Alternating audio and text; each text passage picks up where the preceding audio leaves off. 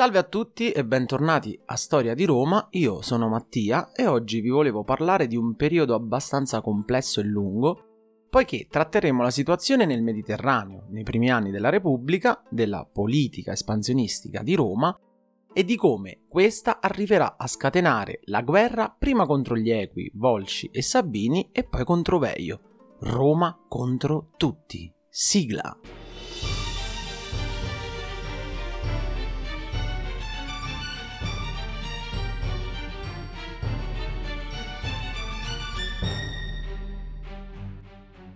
Prima di iniziare volevo annunciarvi che ho aperto una mia pagina Instagram interamente dedicata a questo podcast dal titolo Podcast Storia di Roma e vi invito a seguirmi.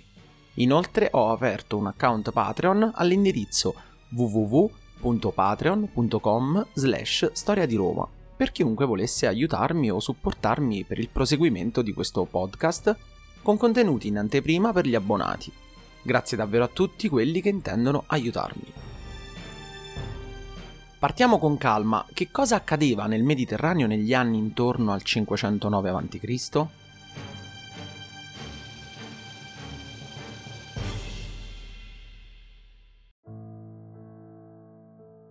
Potremmo molto riassuntivamente suddividere tutto il Mediterraneo in tre grandi aree di influenza: quella etrusca, quella greca e quella cartaginese. Gli Etruschi controllavano una buona parte del Mar Tirreno, soprattutto nella parte a nord, fino ad arrivare ai confini della Corsica. I Greci dominavano il commercio grazie anche alle loro colonie fondate in Italia, nella parte a sud fino in Sicilia e non solo. In Francia, ad esempio, fondarono Marsiglia, intorno al seicento, che divenne pian piano una città importantissima. Dividevano l'egemonia sul mare insieme ai cartaginesi, che controllavano gran parte delle coste dell'Africa settentrionale, della Spagna, Sardegna, Corsica e anche parte della Sicilia. La posizione strategica della città di Cartagine e il parallelo declino della civiltà fenicia nel Mediterraneo diedero ai cartaginesi la possibilità di riempire il vuoto di potere, assumendo un ruolo di primo piano nel controllo marittimo del Mediterraneo, dando vita ad un vero e proprio impero, o forse sarebbe meglio dire una rete di influenze e di alleanze. La tecnologia navale ereditata dai Fenici permise ai cartaginesi di spingersi anche oltre le colonne d'Ercole, navigando lungo la costa atlantica dell'Europa settentrionale e dell'Africa, spingendosi a nord almeno fino alle coste islandesi.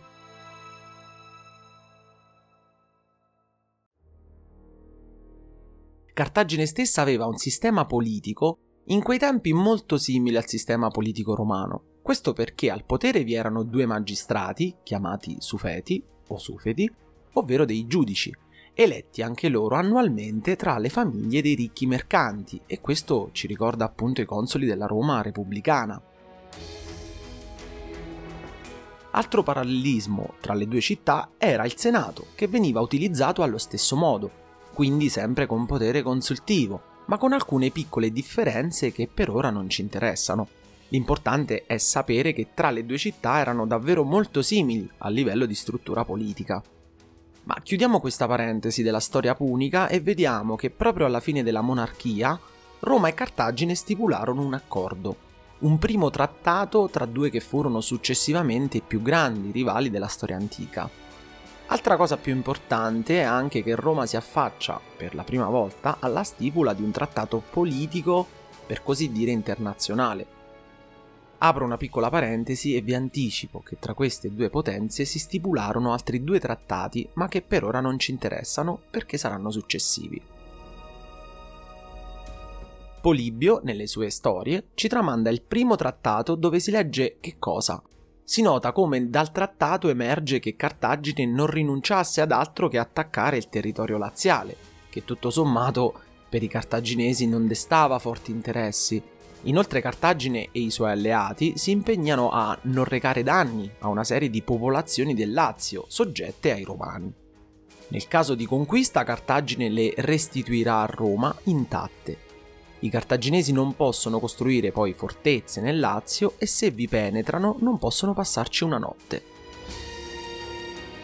In sostanza, nel caso in cui Cartagine dovesse occupare una città latina non soggetta a Roma, potrà conservare i suoi beni e i suoi prigionieri, ma dovrà consegnare la città ai Romani. Anche qui si nota come nel trattato Roma consideri solo il Lazio come territorio di sua pertinenza, non si cita per nulla la Campania e soprattutto non si parla dell'Etruria. Ma andiamo per ordine.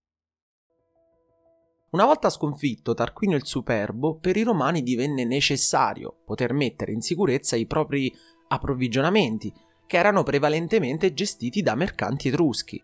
Come potenza marittima, Roma chiede l'appoggio di Cartagine, che negli stessi momenti, in quegli anni, era impegnata a fronteggiare i coloni greci, che arrivavano sulle sponde dell'Italia meridionale, limitando di fatto di molto i commerci punici con le zone più interne della Magna Grecia. Roma non guardava al mare perché era ancora troppo impegnata a difendersi prima dai propri vicini nemici, ovvero Etruschi, Volsci e Sabini, di cui parleremo tra poco. E per di più c'è da dire che erano militarmente inferiori ai cartaginesi e politicamente ancora quasi insignificanti. Quindi con Roma che per adesso non entra nel conflitto per il controllo del mare, Cartagine muove invece guerra contro le colonie greche, in scontri che avvennero dai territori spagnoli a quelli francesi, fino alle coste della Sardegna e della Corsica. Questo scontro tra cartaginesi e greci iniziò per il controllo politico della Sicilia, considerato un ponte importantissimo tra l'Africa settentrionale e la penisola italica, dunque la chiave per il controllo della penisola italica e del Mediterraneo occidentale. Scontri che inizialmente videro sconfitti i cartaginesi da un re di Siracusa che fermò, almeno inizialmente, le mire che avevano per il controllo di tutta l'isola e che si fermò ad ottenerne metà, quella orientale in mano ai greci e la Sicilia occidentale a Cartagine.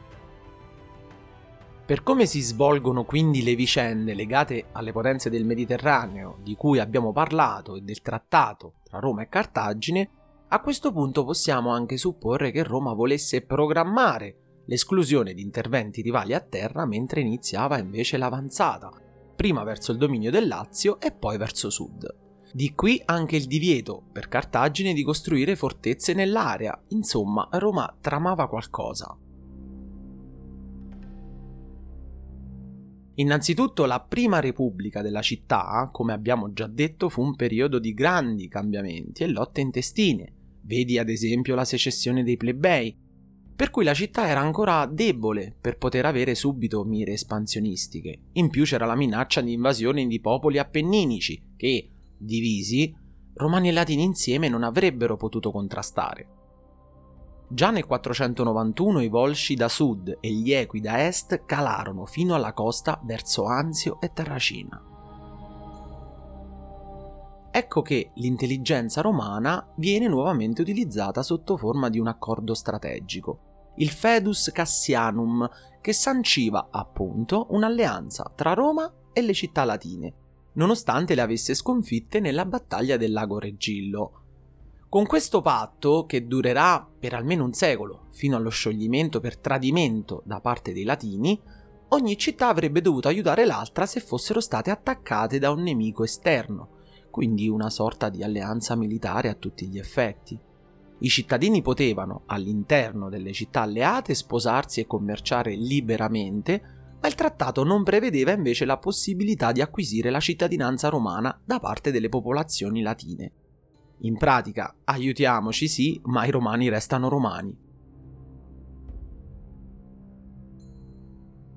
Non è solo però un trattato in uh, termini di aiuti. In realtà il fatto più particolare di questo accordo fu che Roma, o la Lega Latina, se avessero ottenuto una conquista avrebbero dovuto dividersi il bottino al cinquanta e cinquanta.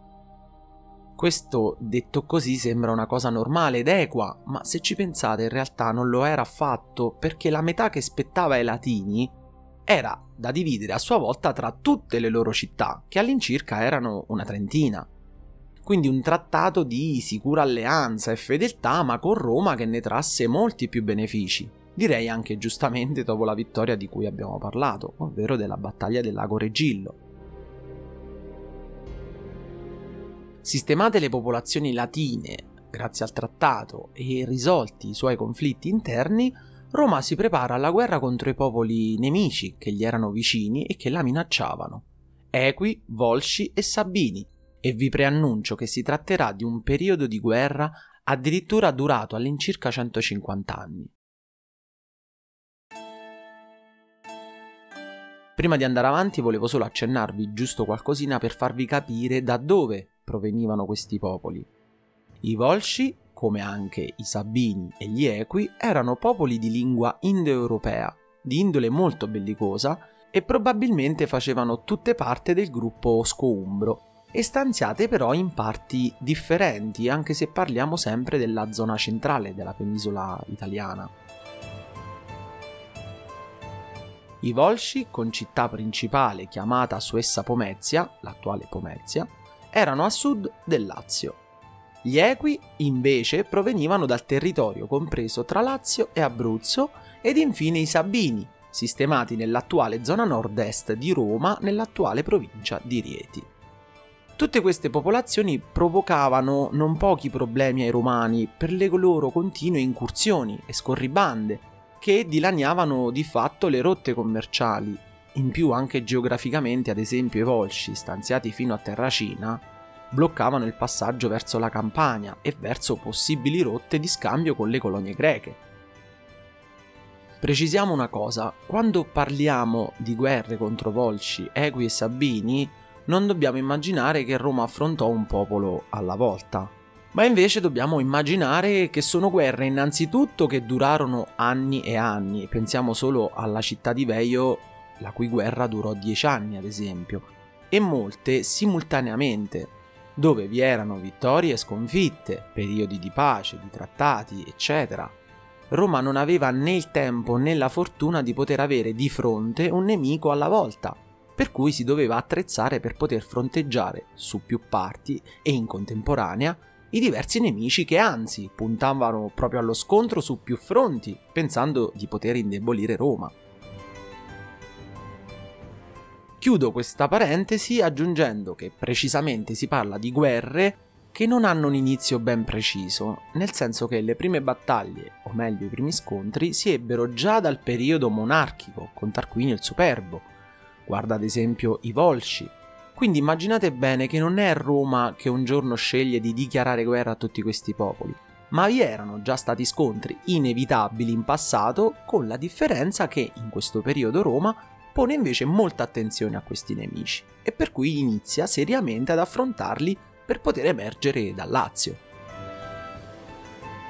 Scoppiano quindi le guerre contro appunto Volsci, Sabini ed Equi. Negli stessi anni però non bastavano solo queste guerre, perché scoppiò un'ulteriore guerra, che pensate durerà in totale circa ottanta anni, tra sconfitte e vittorie, per il controllo delle vie di comunicazione del basso corso del Tevere e delle saline dalla foce del fiume, contro chi? Una città etrusca molto importante e potente, difesa da solide mura. Stiamo parlando di Veio.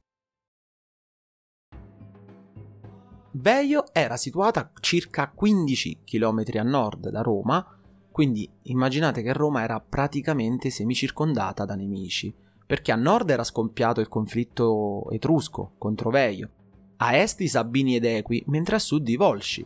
In sostanza Roma era con le spalle al muro, ovvero solo il Tirreno le copriva le spalle. Mettiamo da parte per un attimo Veio e cerchiamo adesso di andare per ordine, schematizzando, per quanto possibile, gli eventi accaduti in centocinquanta anni di guerre, e capite bene che non basterebbe un episodio per parlare solamente di questo argomento. Cerchiamo di iniziare dai Volsci e dagli Equi.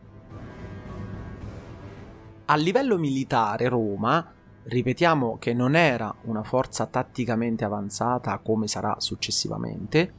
L'esercito inteso come legione romana del periodo imperiale si sta ancora plasmando, ma nonostante questo e nonostante alcune sconfitte riesce a battere sia l'esercito equo sia quello dei Volsci, che in tutti questi anni a volte si univano insieme ed altri periodi combattevano separatamente.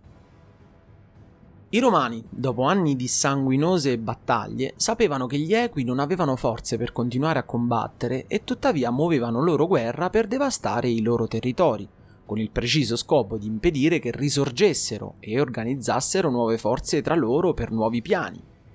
È l'anno trecentottantotto e gli Equi, dopo poco più di cento anni di guerre, si possono dire ormai domati, quasi finalmente sconfitti. Dunque possiamo dire che le guerre contro i Volsci e gli Equi furono, a parte lunghissime, pensiamo che i primi scontri sono risalenti al cinquecento avanti Cristo, perché parliamo di circa centocinquanta anni di guerre, e terminarono in anni differenti, in quanto gli Equi nel trecentottantotto vennero, tra virgolette, domati, mentre i Volsci capitolarono cinquanta anni più tardi, ovvero nel trecentotrentotto. Parentesi, dopo circa ottanta anni di tregua, quindi un periodo di pace, la guerra contro gli Equi riprenderà, per poi venire sconfitti definitivamente con la campagna finale del trecentoquattro, proprio alla fine della seconda guerra sannitica, ma di questo ne parleremo in futuro. Ed i Sabini invece? I Sabini abbiamo visto che anche questo fu un popolo le cui prime battaglie iniziarono addirittura nel periodo monarchico. Ricordate il ratto delle Sabine con Romolo re? Anche qui ci furono scontri lunghissimi, come abbiamo già visto con gli altri popoli. Il discorso è lo stesso. I Romani continuarono per lunghi anni tra trattati, battaglie continue contro questi popoli, e alla fine uscì vittoriosa. In particolare i Sabini caddero sconfitti definitivamente nel quattrocentocinquanta, e poi ancor di più schiacciati dal console Curio Dentato nel duecentonovanta. Pensate, quattrocentotrenta anni in totale di guerra. Con queste vittorie arrivate dopo centinaia di anni e di battaglie sanguinose, di sconfitte, di imboscate e di alleanze, Roma quindi riesce nel suo intento: aumentare notevolmente i suoi domini, le sue ricchezze, ed anche migliorare l'arte della guerra, poiché capite bene che in centocinquanta anni e più di battaglie crescono anche le tattiche militari, ma anche le tecniche di combattimento e le armi di assedio. La Roma di questi anni è come passata militarmente in una palestra. Ha fatto sì che con le sconfitte subite riuscisse a migliorare ogni suo singolo difetto, ogni singolo punto debole. Non è più una città la cui importanza politica è definita insignificante. Cartagine ed i Greci cominciarono ad intravedere qualcosa che diveniva sempre più temibile. Con la vittoria su Equi e Sabini, Roma è più tranquilla, ha il dominio dell'Italia centrale e lo sbocco sull'Adriatico, praticamente impensabile all'inizio della Repubblica. Con la conquista dei Volsci invece è pronta a volgere lo sguardo a sud, dato che aveva lasciato libero l'accesso alla Campania e quindi alle colonie greche. Roma guarda oltre ed è ormai tardi per chiunque volesse fermarla. Nel prossimo episodio vi parlerò di come, sempre in questi anni, si è andata avanti la guerra contro la potente e ricca città di Veio, e di come Roma raggiunse, dopo quasi novanta anni di scontri, il dominio anche sugli Etruschi. Io spero di avervi riassunto in maniera chiara e semplice tutto questo periodo storico romano, che riprenderemo più avanti perché, come sapete, ci sarà altro da raccontare. Io vi ringrazio per l'ascolto. Se il podcast vi interessa, vi invito a cliccare sul segui che trovate di fianco al nome del podcast per non perdere i prossimi episodi. Infine, potete scrivermi commenti o suggerimenti a storiadiroma punto podcast chiocciola gmail punto com. Grazie mille e al prossimo episodio!